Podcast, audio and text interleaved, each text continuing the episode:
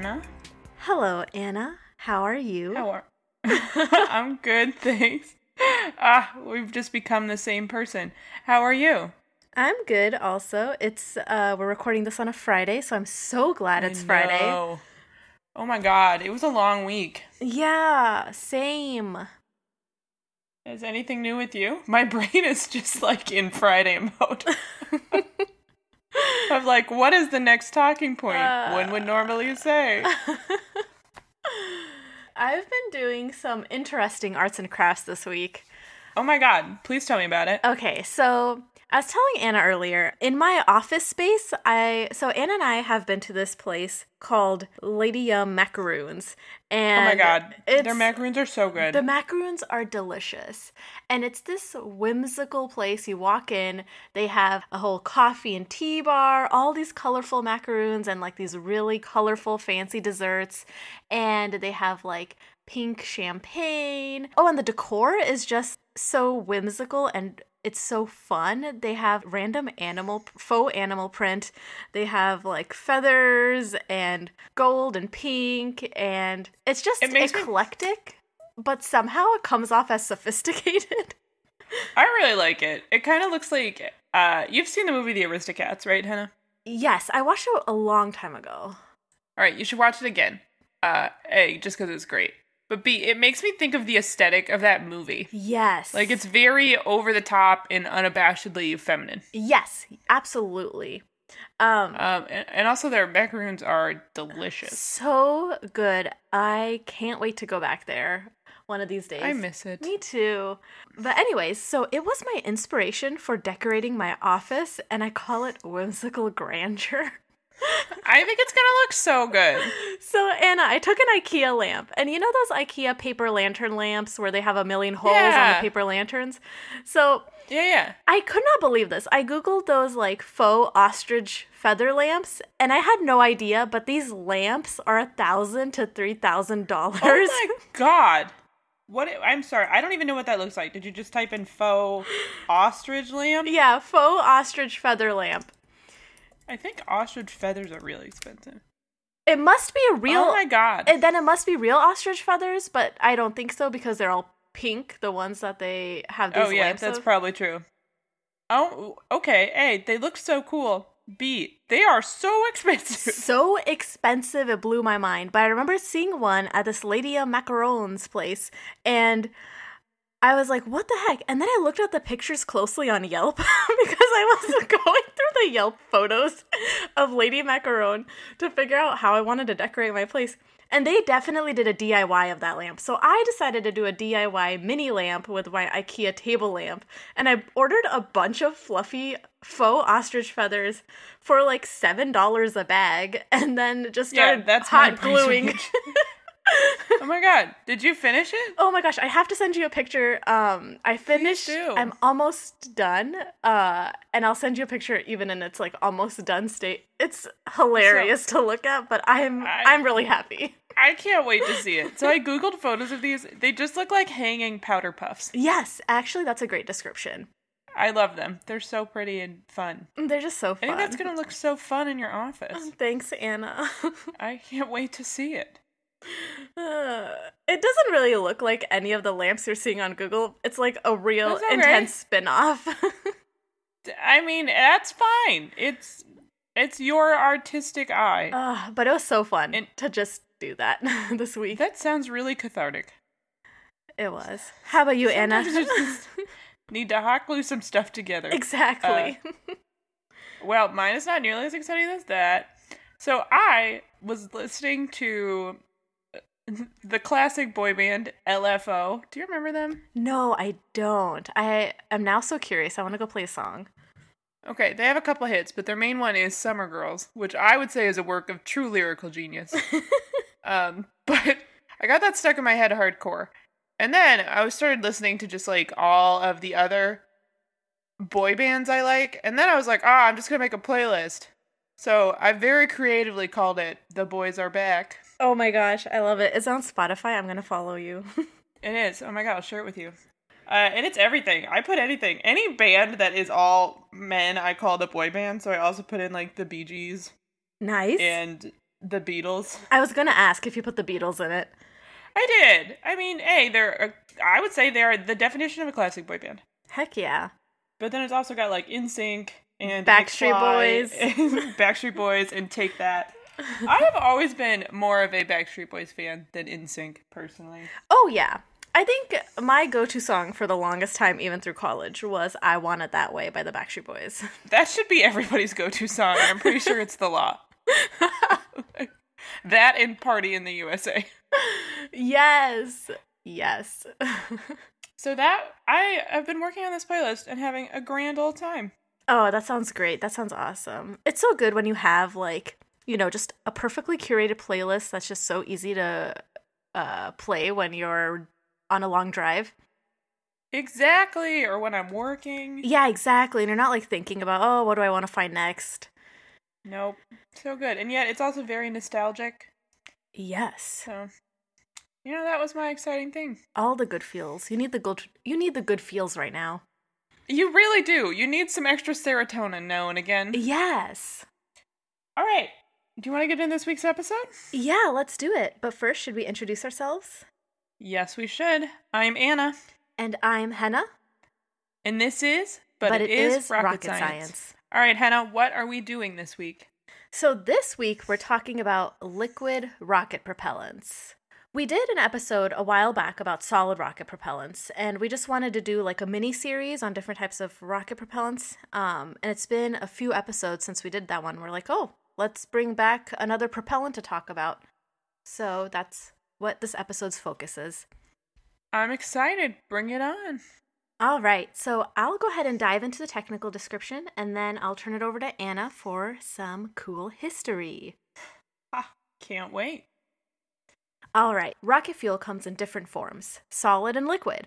So, we previously dove into solid rocket propellants. If you want to learn more about them, check out episode 27. In this episode, we focus on liquid propellants. Before we get into the specifics of liquid propellants, let's discuss the basics.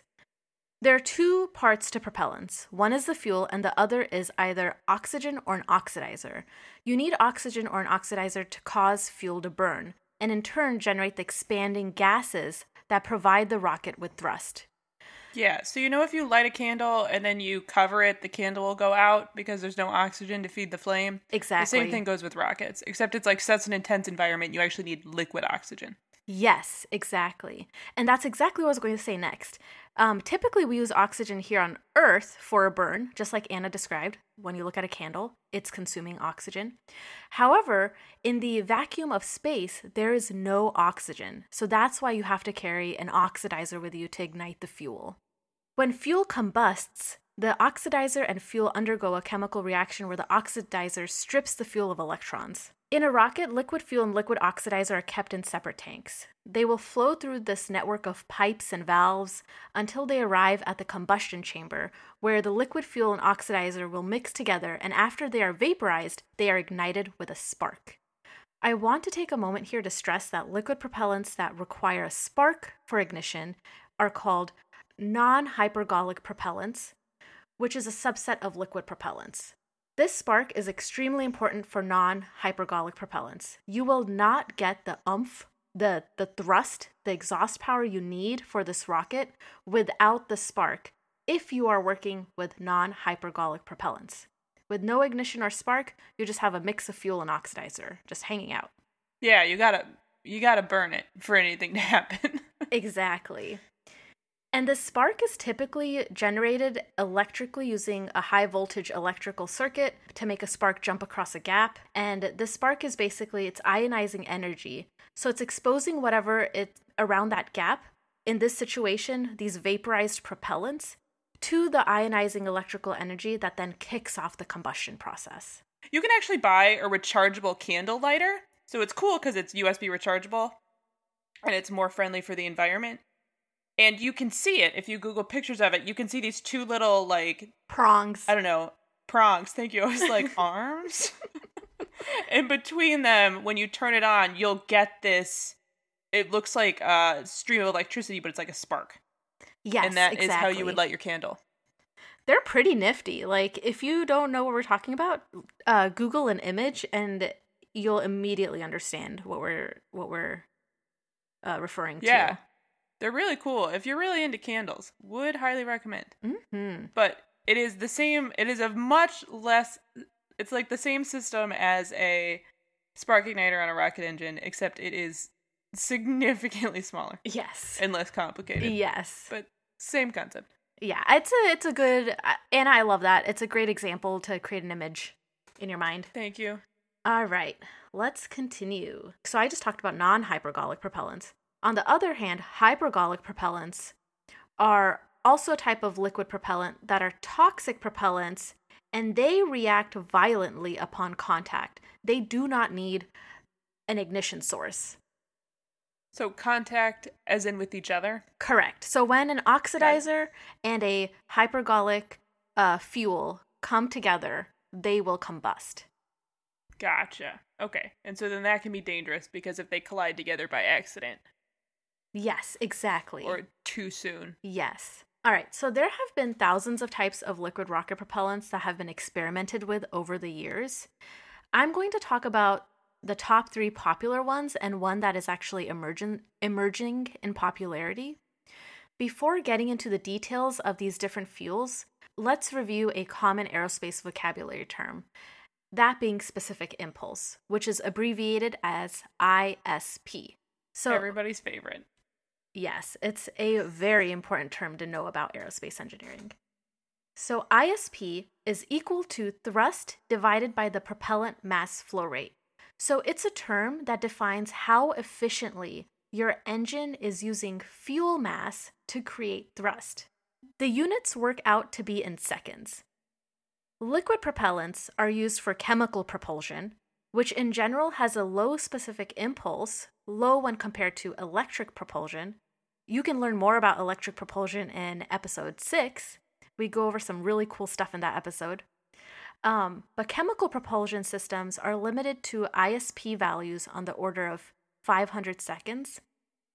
Something really important to note about ISP is that ISP depends on the propellant, but a single value can't be assigned to any one propellant since specific impulse also depends on engine design. Yes, that is a great point. So whenever you see a ISP value assigned to like a specific propellant, it tends to be a range or a about value. Exactly. All right, so let's get into different types of fuel. So I'm going to talk about uh, three very popular ones.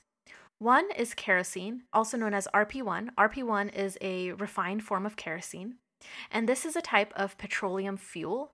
What this means is that it is refined crude oil and it's a mixture of complex hydrocarbons, which basically means that it's composed of organic compounds that contain carbon and hydrogen atoms. RP1 is typically used with liquid oxygen as the oxidizer. RP1 is a non hypergolic propellant and it generally provides a better specific impulse than hypergolic propellants, but less specific impulse than liquid hydrogen, which I'll get into next.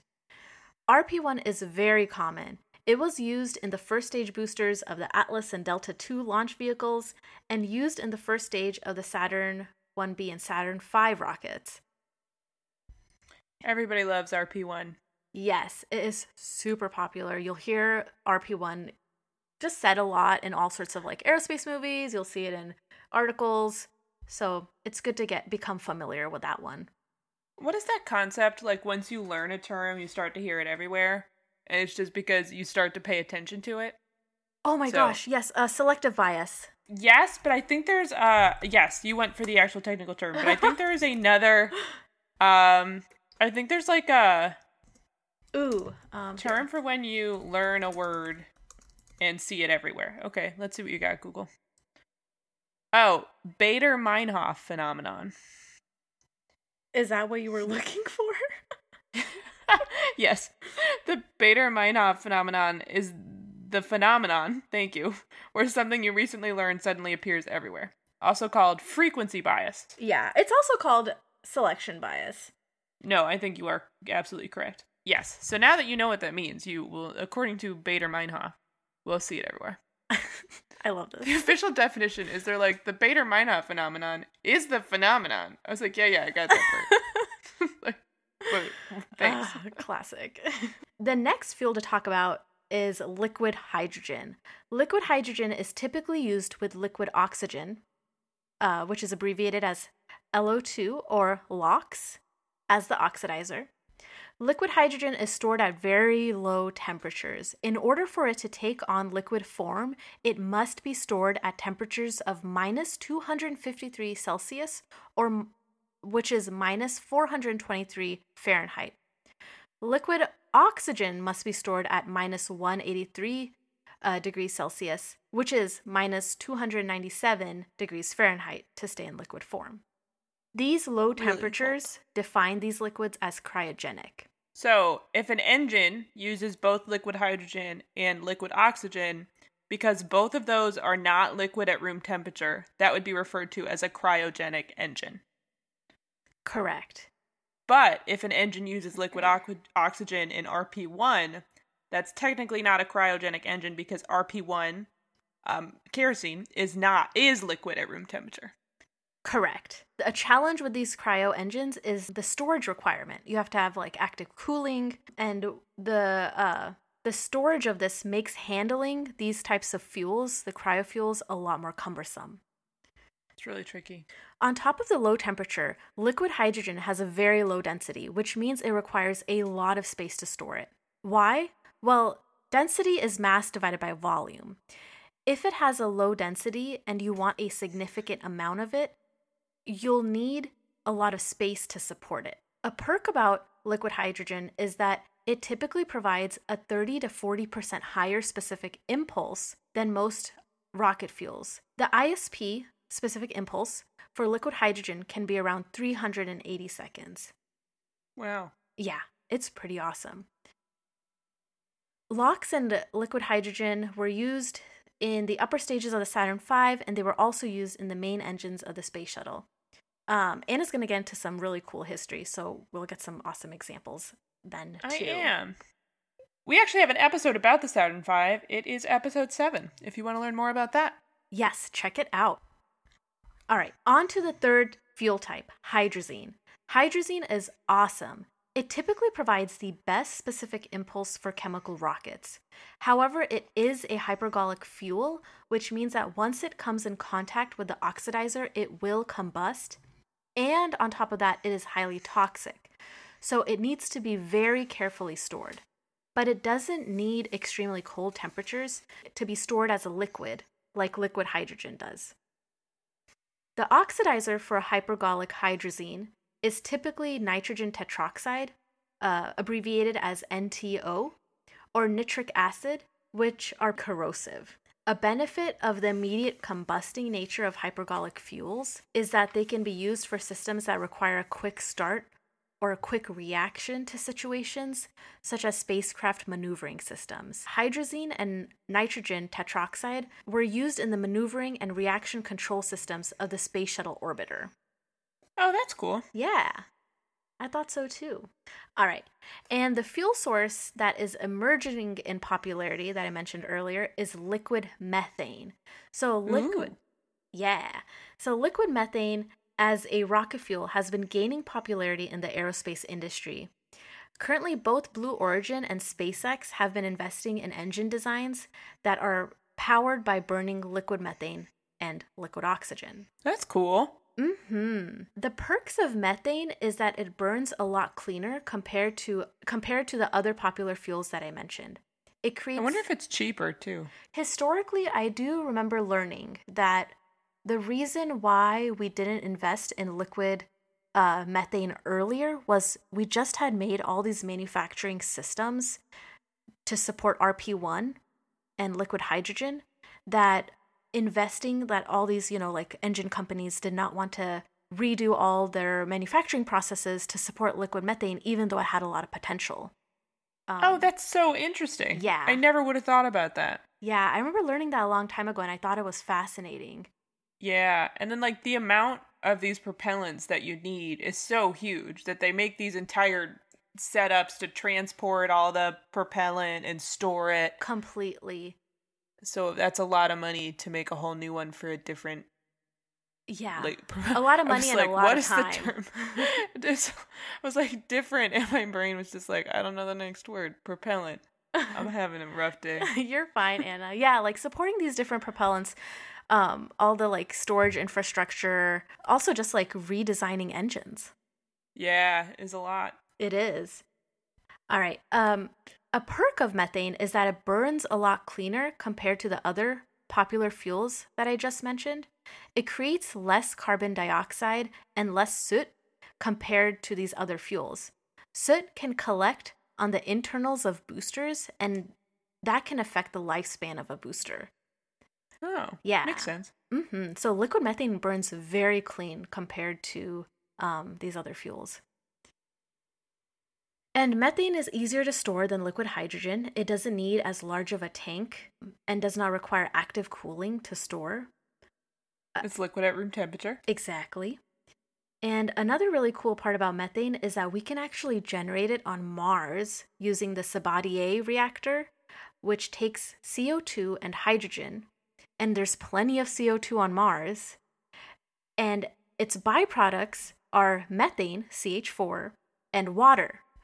That's so cool. It is so cool. And we actually use the Sabatier reactor on the ISS.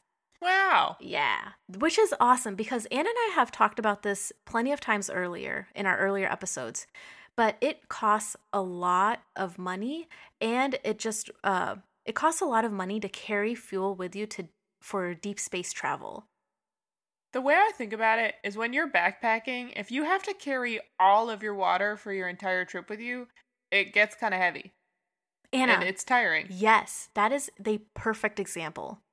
right? So, like, if you go backpacking and you can bring a water filter and you know somewhere where you can fill up your water, you can carry less at the beginning, and so you're going to waste less energy. Exactly. So, Anna, that is a great example. thank you. I just hate having to carry all my water with me when I go backpacking. and because I'm a paranoid person who's very worried about getting thirsty, I always will bring way too much. but yeah, like Anna's completely right. The more mass you have to carry, the more energy you have to expend. So in a rocket, like the more propellant you're carrying with you, the more energy, the more thrust you have to produce to be able to lift that mass with you. Exactly. And then it gets into this circle. Like the more propellant you carry, the larger rocket you need. Like the larger rocket you need, the more propellant you need. Exactly. And the more expensive it gets, and the more time you need to design it. So many factors. So many. That's so cool. Yeah. Um, and the last fact I'm going to leave you with is that methane is more energy dense per unit mass than kerosene, but less energy uh, per unit mass than hydrogen. But sure, the ISP may be less than liquid hydrogen. You have to think about the trade offs here. The storage capabilities of hydrogen and the fact that it doesn't burn as clean as methane make it um, less appealing than methane. But yeah, Anna, that's all I have. I'm really excited to hear about the history of liquid I am- propellants. I am excited to tell it to you. But first, should we take a little break? Let's do it.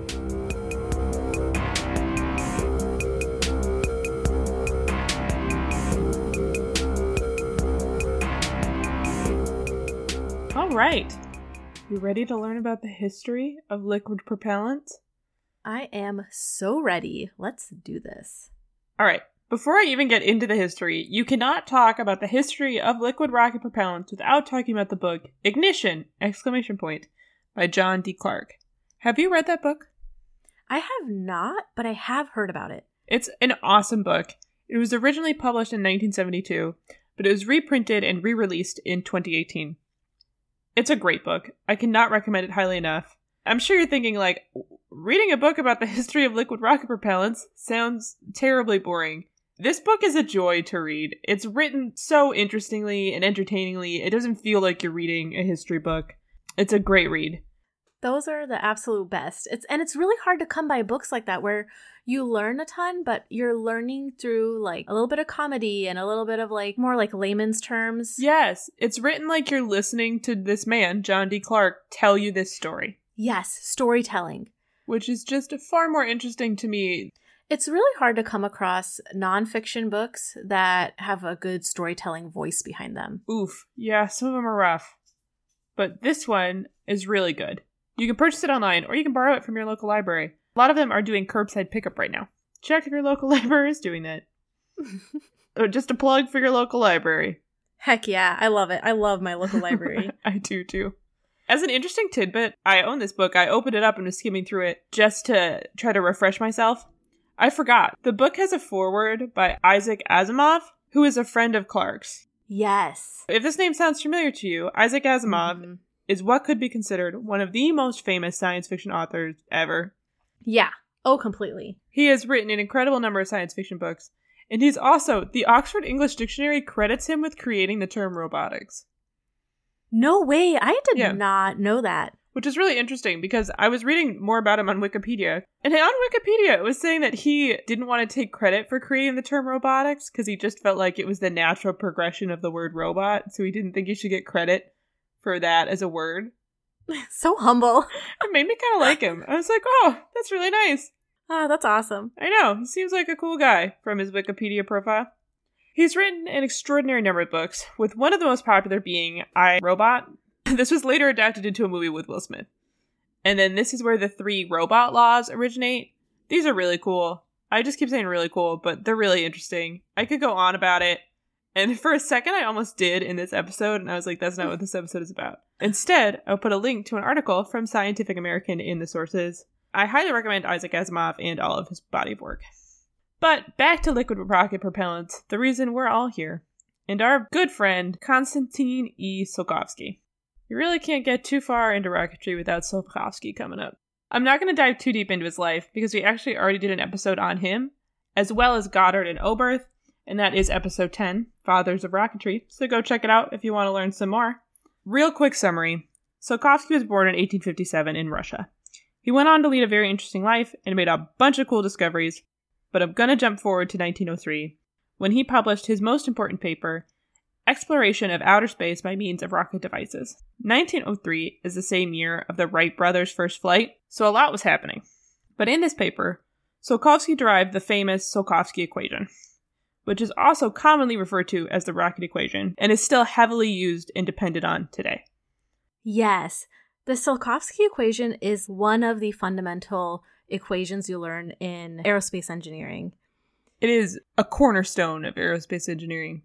Yes, it like goes beyond Newton's second law of motion because when you're looking at a rocket, you're looking at how the mass of the rocket is changing because you're expelling fuel. This ideal rocket equation basically takes into account like your fuel, the changing mass of the rocket, and the thrust, and it's a way of modeling a rocket. Exactly. In this paper, he also goes on to discuss how space travel is possible, but only with the use of liquid propellants. He then proceeds to recommend liquid hydrogen and liquid oxygen. And as you already heard, these are still some of the most popular rocket propellants, particularly with upper stages, and he wrote this 118 years ago. That's wild. That literally, I knew that fact already, but I go, I don't think I'd ever done the math. I was like, wait, is that 118 years ago? Yeah, I think we talked about this also in that Fathers of Rocketry episode, and I remember thinking it was wild back then, and as you said it, it comes back to me, and I'm like, it's wild. That is still one of the most commonly used combinations. It's impressive. And he figured that out 118 years ago? yeah. So, so cool. That was before Prohibition. Prohibition is clearly one of the major markers I have in my head for time. Well, I think this is like the third episode Anna has brought this in as her historical footing note. is prohibition happened then. Look all this engineering we accomplished since then. like, it's one of the few things I know for certain. so, I try my best. Right, that in and of itself is already impressive enough. However, something I forgot about until thumbing through Ignition again was that liquid oxygen and liquid hydrogen weren't officially discovered. I put discovered in quotes because I don't know if you can say they were discovered or created. Mm. However, I'm going with discovered until a few years before that. Liquid oxygen was discovered in 1883 by Z.F. Wroblewski and liquid hydrogen in 1898 by James Dewar. This is the same Dewar of the Dewar flask for all you chemists out there. Something else to note here. It was years after their first liquefaction. I don't know if that's a real word, but that's what I'm going with. It was, it was years after they were first able to be turned into a liquid that scientists determined how to produce large quantities of them. By 1903, these were both very new things to even exist on the scene. Tsiolkovsky went on to conceive many more concepts, which have been used in rocket designs, such as gas rudders and regen cooling. However, he never actually applied his research. He focused more in the theoretical domain. It wasn't until Robert Goddard that the liquid rocket engine became a reality. We also talked about him in our Fathers of Rocketry episode, if you want to go check it out. Another plug again. Goddard was born in Worcester, Massachusetts in 1882. He had a BS and an MA and a PhD, all in physics, and he started thinking about liquid rocket motors all the way back in at least 1909, when he came to the same conclusion as Tsiolkovsky that liquid hydrogen and liquid oxygen were the most optimal combination for liquid rocket engines. Something to note here. You're like, okay, 1909 is six years after Tsiolkovsky published his paper. Why wouldn't Goddard know about it? Well, when Tsiolkovsky first published his paper, it did not receive really any recognition from the scientific community, which kind of makes sense. This is 1903. Mm-hmm. Space is kind of a crazy concept now. In 1903, a million times more so. This paper wasn't really taken that seriously. Also, the internet did not exist. Yes, I was waiting for you to get to that. Yeah.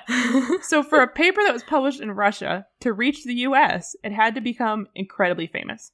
And at the time, Tsiolkovsky's paper was not. But clearly that has changed.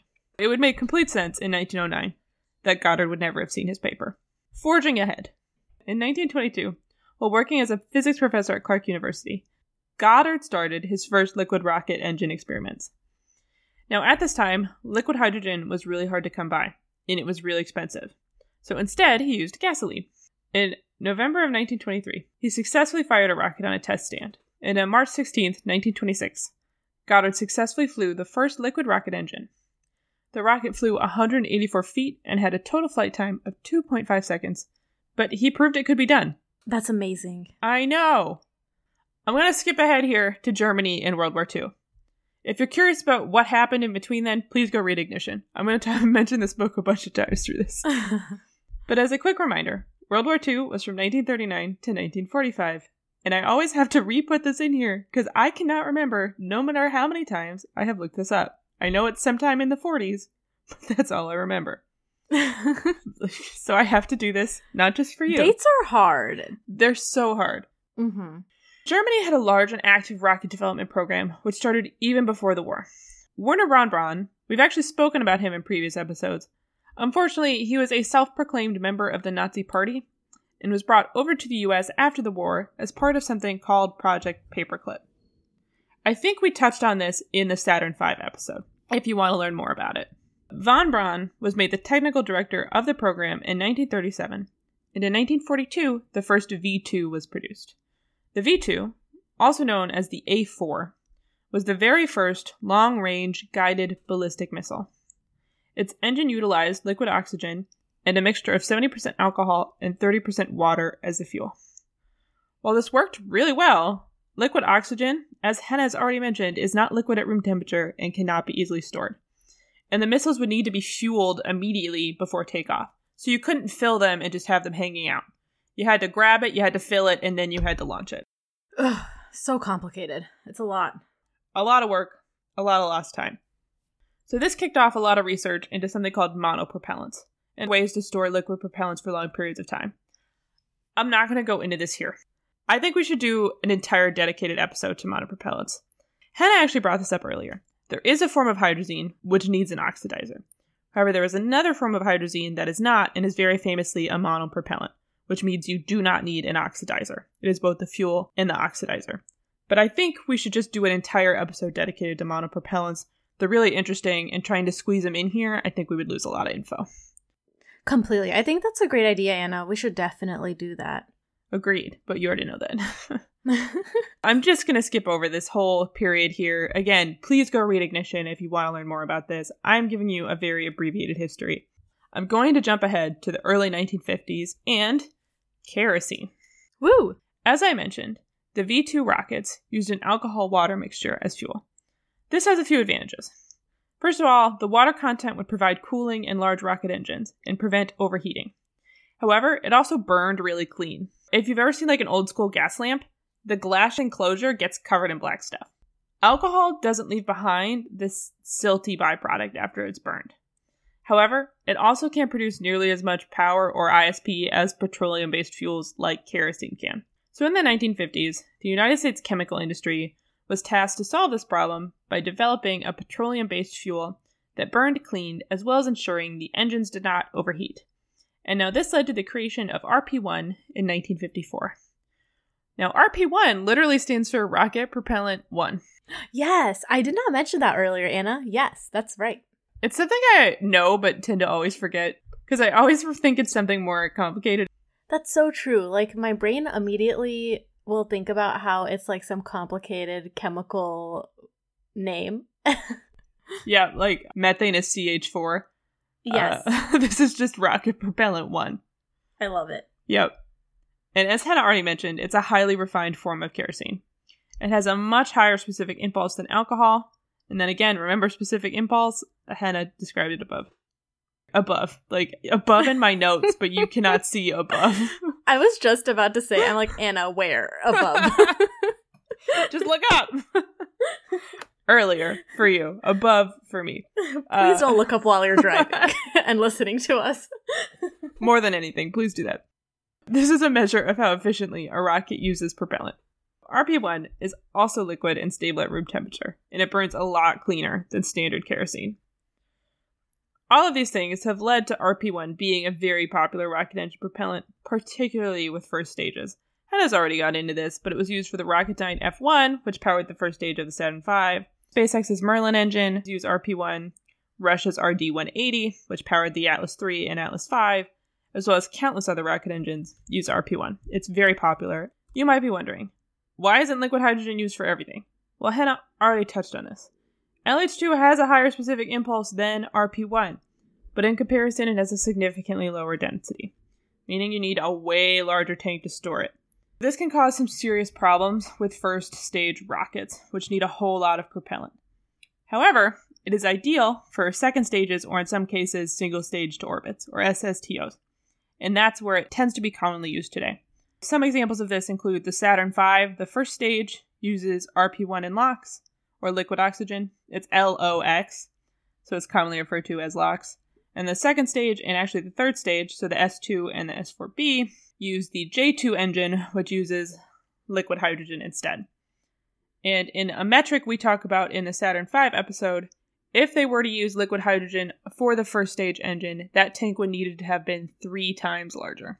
Mm-hmm. Which would have just been astronomically huge. It would not have been feasible. Yeah. But again, Blue Origin's BE3PM also uses liquid hydrogen, and that powers their New Shepard rocket, and the BE3U, which will one day power the second stage of their New Glenn rocket. And that is your incredibly abridged history of liquid rocket propellants. I know I left a lot of stuff out. There was just so much that happened that picking out what to put in here was really difficult. Oh my gosh, Anna, I feel you. I feel like Anna and I struggle with this with a lot of our episodes because there's so much good content and knowledge out there that we want to cover and research, but uh, the episodes can get very, very, very long if we were to do that. So it's like, how can we fit enough into a reasonably long episode? Yes. And I love that book Ignition so much. I wanted to just put all of the stuff from that book in this episode, which is not feasible because that is a couple hundred page book. Oh my gosh, yeah. I felt the same way when we did our space hibernation episode and I read this book, Fashioning Apollo, and it was all about. Oh no, it was our spacesuits episode. Yeah. And I just like, I was struggling so hard with what cool spacesuit information to leave out yes. versus to keep because of this amazing book. So I totally get it. So I left a lot of great stuff out. I know. I'm sorry. It hurt me too. But I hope this gave you a good feel for the development of rocket propellants, liquid rocket propellants. All right, Anna. Do you want to tell everyone where they can find us? Yeah, sure thing. You can check us out on our website at But It Is Rocket Science. We actually have merch if you want to check that out. We have coffee mugs and tote bags and t shirts. Woo! Again, that is But It Is butitisrocketscience.com. You can also learn a little bit more about us there and check out our contact us page if you want to shoot us a message. Shout out to Heidi, who sent us a really sweet message saying that she really enjoyed our episode about Pluto because she also agrees that all dwarf planets are planets. So thanks to your note, Heidi. Yeah, thank you, Heidi. It made our day to read that. It did. we love your notes. Send them on over. Or if you have any topics you want us to cover in the future, let us know. And then you can check us out on Instagram at But It Is Rocket Science. You can check us out on Twitter at But It Is RS. And you can find us on Facebook at But It Is Rocket Science. Want to do our sources? Yeah, let's do it. All right, so I have a few sources here. The first one eh, are some lecture notes from a rocket propulsion class from MIT. Another one is a nasa.gov article I found on liquid rocket propellants. I'll have that linked in the sources. I also have a few Wikipedia pages on liquid rocket propellants and the SpaceX Raptor. I have another history.nasa.gov on liquid rocket propellants and a paper from Elsevier which is called Improving the Performance of LOX slash kerosene upper stage rocket engines, and a website, www.braeunig.us, which is a website by an aerospace engineer. And then for the Sabatier reactor, I actually dug up some old school notes I took. That's awesome. Thanks, Anna. How about you? All right. I have the Amazon listing for ignition and informal history of liquid rocket propellants, However, you also may be able to borrow it from your local library or your local bookstore. So I have the Wikipedia page for Isaac Asimov. I have that Scientific American article about the robot laws. I have a bunch of NASA websites about Konstantin Tsiolkovsky and Goddard, some Wikipedia pages about the V 2 rocket and RP 1, and a comparison of orbital rocket engines. And I also had a Wikipedia page about the history of liquid propellants. Awesome. Let's close it out. Until next time, Space Cadets. T minus three, two, one, lift, lift off. off.